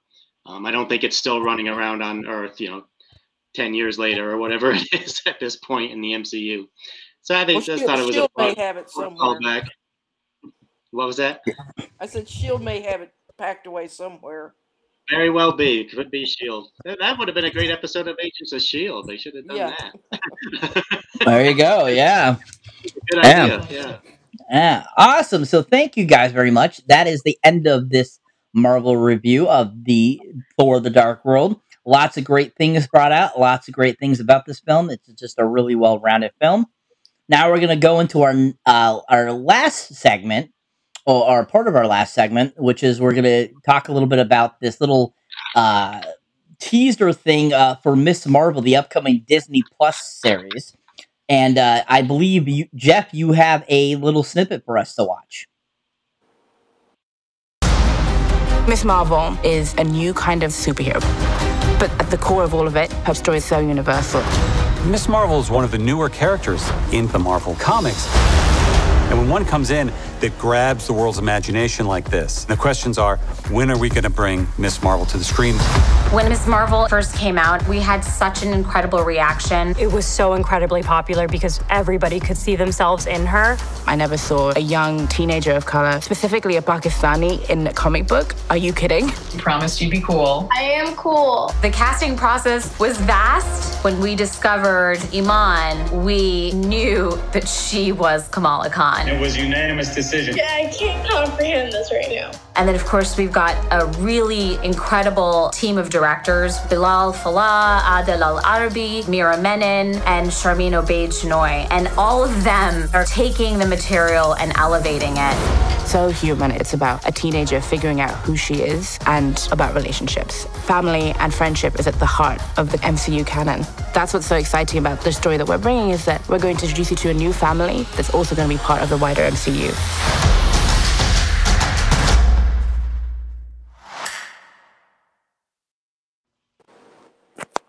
Well, thank you, thank you, thank you for that. Interesting. So, what were you guys' thoughts on that? I mean, I personally, I don't know much about Miss Marvel. I didn't realize she was Pakistani. I didn't realize that she was a foreigner. Um, I, I, mean, I did know that she was of a different origin, but I did not realize that it, she was like an Indian character uh, that you know was present in the MCU. Uh, and uh, I think it's interesting that it's gonna, you know, this show is supposedly gonna be, you know, showing us a new variety and new uh, type of family and stuff that's gonna be a part of the wider MCU. I think it's interesting that they uh, kind of showed you kind of some of the directors and stuff like that, and kind of like who's gonna be a part of, you know, making this series, uh, which I believe is supposed to come out early 2022, I believe, on Disney Plus. And uh, uh, I'm really interested in learning more about just who Miss Marvel is, what you know, what she's capable of doing, and how she's different from Captain Marvel and stuff like that. So it's gonna be interesting to see where they take this series and so forth, and uh, just where it leads and how good this Iman character, uh, the actress Iman, is at playing this character. So it'll be interesting to see that. Uh, what were your thoughts on it, Jeff? Well, I mean, I, I, I've already made it clear multiple times that I'm somewhat optimistic about the series. I am. I think that um, the premise of it it seems seems pretty neat to me. Like, um, you know, uh, I she, Captain Marvel is her favorite superhero. You know, like that's her deal. Like she loves Captain Marvel. Um, and you know, as far as they don't really show her abilities or her powers in the in that teaser. She has the ability to like um to to morph different parts of her body and make them bigger or smaller. So she can make her are her hands really big and like make these big like fists if she wants to, or like make herself bigger, like like taller if she wants to. Like um she can like elongate herself. She can like you know stuff like that. So as far as the, the, differentiating her between Captain Marvel, that would be it. Would be the power set is different. You know, she doesn't have uh, laser beams or, um, you know, or energy beams or anything like that. She can't fly. Um, you know, uh, I think she has super strength, and she has like durability and everything and whatnot. But um, I'm I'm I'm very optimistic about this this show. I think this will be the next series that comes out after Hawkeye. I do. I think it'll be Miss Marvel. Um, and I'm I'm really looking forward to covering it. Cool. How about you, Lady Loki? I mean, uh, Loki's mom. Sorry. That's okay. uh, yeah, uh, but I, I wasn't aware that this was coming out. I mean, um, on the surface, I don't know that it would be a series that would appeal to me. Uh, I see it sort of as a uh, uh, for for young ladies. I think it, it's an answer for what um, Spider Man does for for young guys. uh, it gives them a, a, a, character, a superhero that's closer to their age that they can identify with, rather than somebody who's who would be like their parents' age. Um, so I see that as you know a real positive. I'm not going to knock the series or anything until I've you know, and you know, and I'll check it out. Uh, certainly down the road when it comes out. Um, but as far as just you know being excited about it, I, I can't say that I am. We'll we'll see what happens.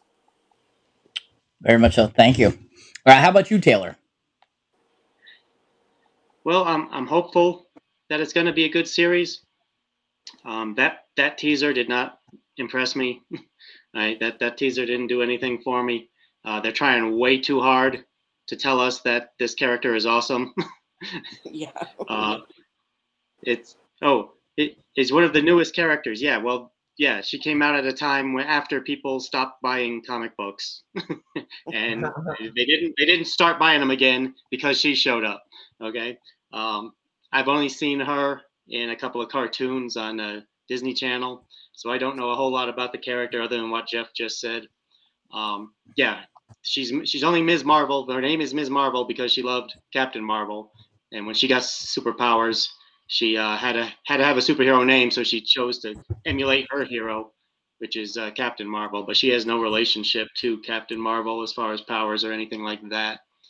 Um, you know, like I said, that teaser was just a little bit, little forced. You know, oh, I've never seen a a teenage character of color in a comic book. Well, then you haven't read many comic books because I've seen lots of teenage characters of color in comic books going way back. okay, so you know everything's always always a breaking new ground. No, it's not. I've seen it all before. okay, so don't, um, give me that. Miles and Morales, thank you. You know. exactly. Thank you. And I could I could go down the list. I can go back to the seventies. Yeah. Luke Cage and, and everybody. But um she's she's Pakistani American is my understanding. She, she's she's very Americanized, so I don't know if, if she was born in America or if she came here when she was very young.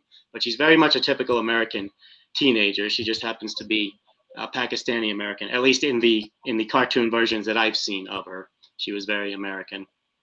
Mm, uh, Pakistani American. She is Muslim, and that's all fine. But um, yeah, and, and, I don't know. I, I don't know if this is going to get more teenage girls into comic books.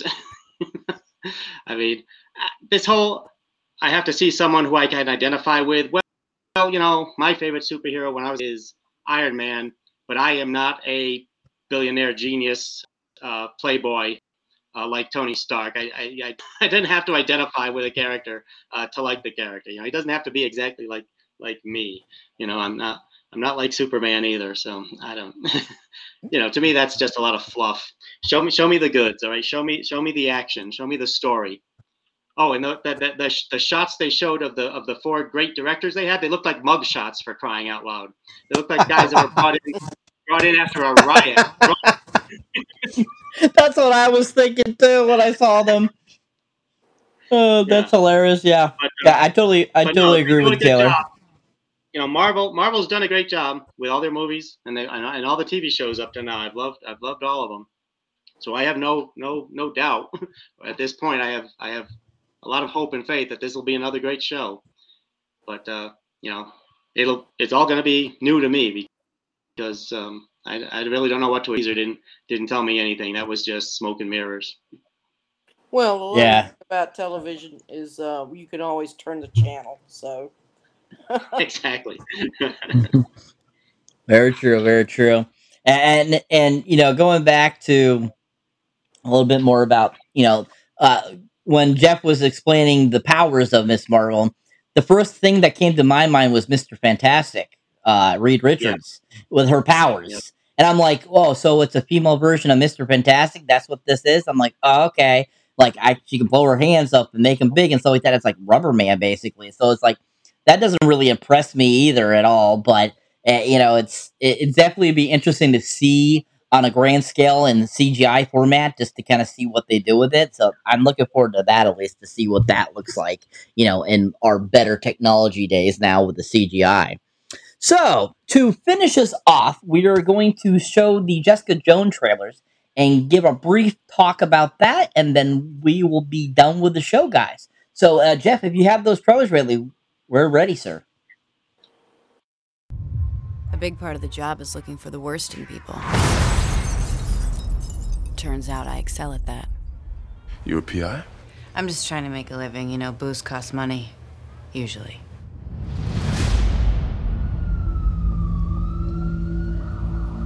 Jessica Jones. I saw you. What do you want to know? Can you punch through a wall? Stop a moving car? A slow moving car. The way I see it, being a hero just puts a target on your back. Yeah, been there, done that.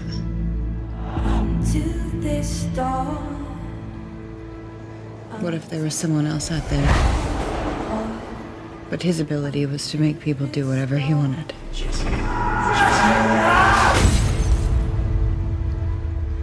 You like mind control? You have no idea what I've done. What he made me do. Jess. He isn't here now. Yeah, well, he's always here. Yes? You'd like to invite me in? Absolutely. Kilgrave leaves a trail of broken people behind him. He made me jump for hours as high as I could. He said I was never as good as you. He's back. He's coming for me. Let's start now. No! Jessica, I'm the only one who matches you. But we're inevitable. Oh my god. God didn't do this. The devil did. And I'm gonna find him.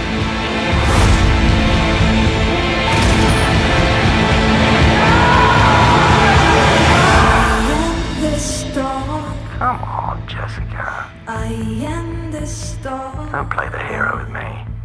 I am the star. So wait.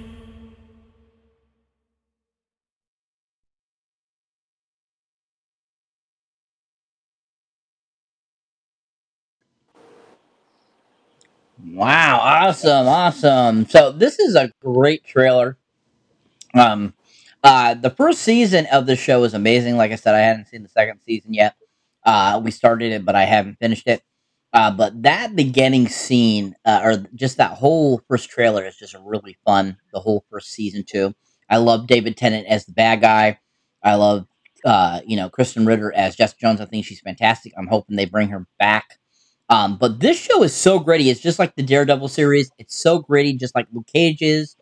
Um, just how graphic they went with these series on Netflix was really surprising to me because, you know, them being related to Marvel, I was expecting them to be, you know, more PG 13 class. But with how graphic they went with these shows, and especially with Jessica Jones, I think they did a really good job. I like that they made it very adult themed oriented. And just how uh you know like they brought to life the comics very precisely and very well. So i, I think the show is really fantastic and that trailer is a um really great you know just kind of like introduction to what went on in that series or in that first season anyways and how fun it was because there was a lot of great action in that and like i said i think krysten ritter was just perfect as jessica jones. I just really enjoyed her. Uh, so what are your guys' thoughts on that trailer. How starting with you, Jeff? I think it's a great trailer. I, I think it's it, it's really good. Um, I did see Jessica Jones season one. Um, I I have not gotten into season two yet. I've got to watch season two and season three. Um, that's why we we drop these trailers because you know it's it's interesting to see where people are at with these different um, MCU properties. You know, uh, Marvel properties. I really do hope that they do bring um, Jessica Jones to the MCU. I do. Um, I think she's a great character, and I think that um, you know the first season is great. It is very graphic. Uh, you know, um, I, I and I like that. I mean, you know, I I do. I I, I enjoy that. Taylor, I'm sure Taylor knows. Cyber knows that I love the Suicide Squad because I like the graphic language and the nudity and everything and whatnot. Like I did like that aspect of it. And I like that with the Netflix series. Um, I like that they mentioned Daredevil in the trailer because Daredevil's a really great show. It really is. Um, but yeah, um, I think Krysten Ritter is great as Jessica Jones. I hope that they decide to roll her into like the She-Hulk show or something like that. Most definitely, most definitely. How about you, uh, Loki's mom? Yeah, just just watching that trailer that that makes me want to check it out. Um, I've seen Daredevil, and I know there's some kind of like crossover with that with with Jessica Jones, and there's like another which I haven't seen, but um, I like that noir feel to it, and that they actually do film it in New York City. I think that lends a lot to it right there. You you really get that urban, gritty, dark underworld, and um, going back to um, Daredevil, what's his name, Vincent, what's his name, Vincent D'Onofrio, or he plays D'Onofrio. Kingpin. D'Onofrio, he plays Kingpin. He's the best part of the whole thing for me. I, I mean, I just thought he did so good in that, and uh, so yeah, I'll, I'll probably check Jessica Jones out at some point. Yeah, definitely, definitely. It's a, it's a, it's a great. That first season is amazing. Yeah, so definitely give it a whirl. I would say. How about you, Taylor? I love Jessica Jones. I've, I've seen the entire show. The first season is spectacular. Um, David Tennant as Kilgrave is spectacular. I really like uh, street level superheroes like this and all the ones in in the um, Netflix shows. Uh, the character of Jessica Jones is really compelling. It's really dark. It's really gritty. Um, and, and and I'm not a guy who always says everything has to be dark and gritty, but when they do it right, it's good. Like uh, Frigga's um, mother said, the um, noir feel to it uh, was really excellent. Uh, you know, just jump ahead a little bit. But like, like I said, the first season spectacular. Second season not as good for me. Um, it was okay. It was it was not bad by any means, but not the same level uh, for me. But I think it actually went up a little bit in quality in the third season. In the third season, they, the the main uh, villain is a serial killer, and I thought that was a, a pretty interesting uh, twist and the way they they approached that. Uh, just an ordinary human, no superpowers, serial killer. But how do you how do you nail him? You know. Um, so that was good. And the other part of the third season is where her her sister's story arc comes to its head, and that's a real big part, and it's really powerful. And I think that's really well done. I think that character uh, was really well developed at, by the end. Um, so I won't spoil anything, but uh, I, I love the series overall. Nice, nice. Thank you. Uh, yeah, definitely something I want to finish here. Mr. Jeff, I think, wants to too as well eventually. Uh, just like with the Daredevil and Luke Cage and Defenders and all that kind of stuff, we want to get it done eventually. Uh, we plan on wanting to do reviews of those series eventually here on the MCU's Bleeding Edge. So definitely look forward to that stuff in the future. Uh, as soon you know as as we progress and go along, uh, definitely something we'll probably add extra shows to the uh, roster in the upcoming weeks for you guys too as well. Uh, but that is it for this show, guys. We want to thank you all for coming on. It was a great show, really fun, enjoying talking about Thor: Dark World. Love talking about Jessica Jones, Miss Marvel, all the stuff. Uh, I want to thank all the guests, uh, Taylor, Cam, and Loki's mom for coming on, and uh, just you know, just to kind of finish it off. Of course, if anybody has anything to like to plug and talk about, uh, please do. We'll give you an, a moment here in a second. But of course, you know, if you get a chance, people, if you enjoy the MCU Bleeding Edge live stream, definitely check out our website, the MCU, the MCU's Bleeding Edge dot uh, net or dot org. Sorry, uh, definitely check that out. That awesome blog that Mr. Jack works on all the time. He makes it look great and awesome, and it's got a lot of great information. Uh, definitely check out Podcast of Champions. That they're amazing uh, YouTube channel. Uh, great crowd of people to talk with, all kinds of different things. If you don't even like talk about MCU, you can talk about all kinds of other things, all that kind of stuff. And, uh, you know, you can also find them on sakar.net.freeform or freeform.net, sorry, uh, on there too as well. This awesome community where you can go on and talk about anything, like I said, uh, and talk to some great people from Grandmaster to Taylor himself to uh, several other people that are really great on there too as well. Uh, we want to thank Jeff Bowman for being in our commentary tonight and our awesome stuff. Thank you very much, Jeff, for watching and staying tuned. Uh, so uh, we'll just you know finish off here by letting you guys say anything else you'd like to say before we leave the show, starting with Loki's mom. Um, well, I don't have anything personally to plug. I'll, I will plug um, Quentin Tarantino. he was on Stephen Colbert the other night, and I, I think everybody here would probably love Quentin. And he talks uh, in a segment about the fan experience, and um, and he says a lot of important things. So if any of you guys can, you know, check it out on Peacock or on uh, YouTube or something like that, give it a go, and I think you'll like what he has to say. Thank you, guys. Awesome. You're welcome. Thank you. Uh, and we'll definitely be checking that out. Most definitely. Uh, that's a great little tidbit. Love Quentin Tarantino. He's awesome. Uh, how about you, Taylor? Is there anything you like to plug or uh, say before we uh, sign off? Uh, no, you you plugged everything for me there. Podcast champions, sakara.freeforums.net. Everyone is welcome to come and join the discussions. And thanks you for having me. No problem. Thank you for coming on. We always appreciate anybody that comes onto the MCU's Bleeding Edge and is an awesome uh, person on our panel and talks about all the kind of things that we talk about. We appreciate you guys all. And we want to thank you once again just for coming on. And uh, uh, thank you everyone that watched our live stream and or who watches this live stream after it's not a live stream. And uh, we'll catch you in the next one, guys. Uh, next week, uh, of course, uh, we'll do one more Infinity Saga film. And then the following week is when we start Hawkeye. So keep that in mind, people. Hawkeye TV series will be starting, so that's gonna be a lot of fun, uh, especially to see Jeremy Renner again, see Hailee Steinfeld, and uh, talk about that and stuff. So uh, appreciate you guys. You guys have a great night, and we'll see you in the next one. Okay, thank you. Night night.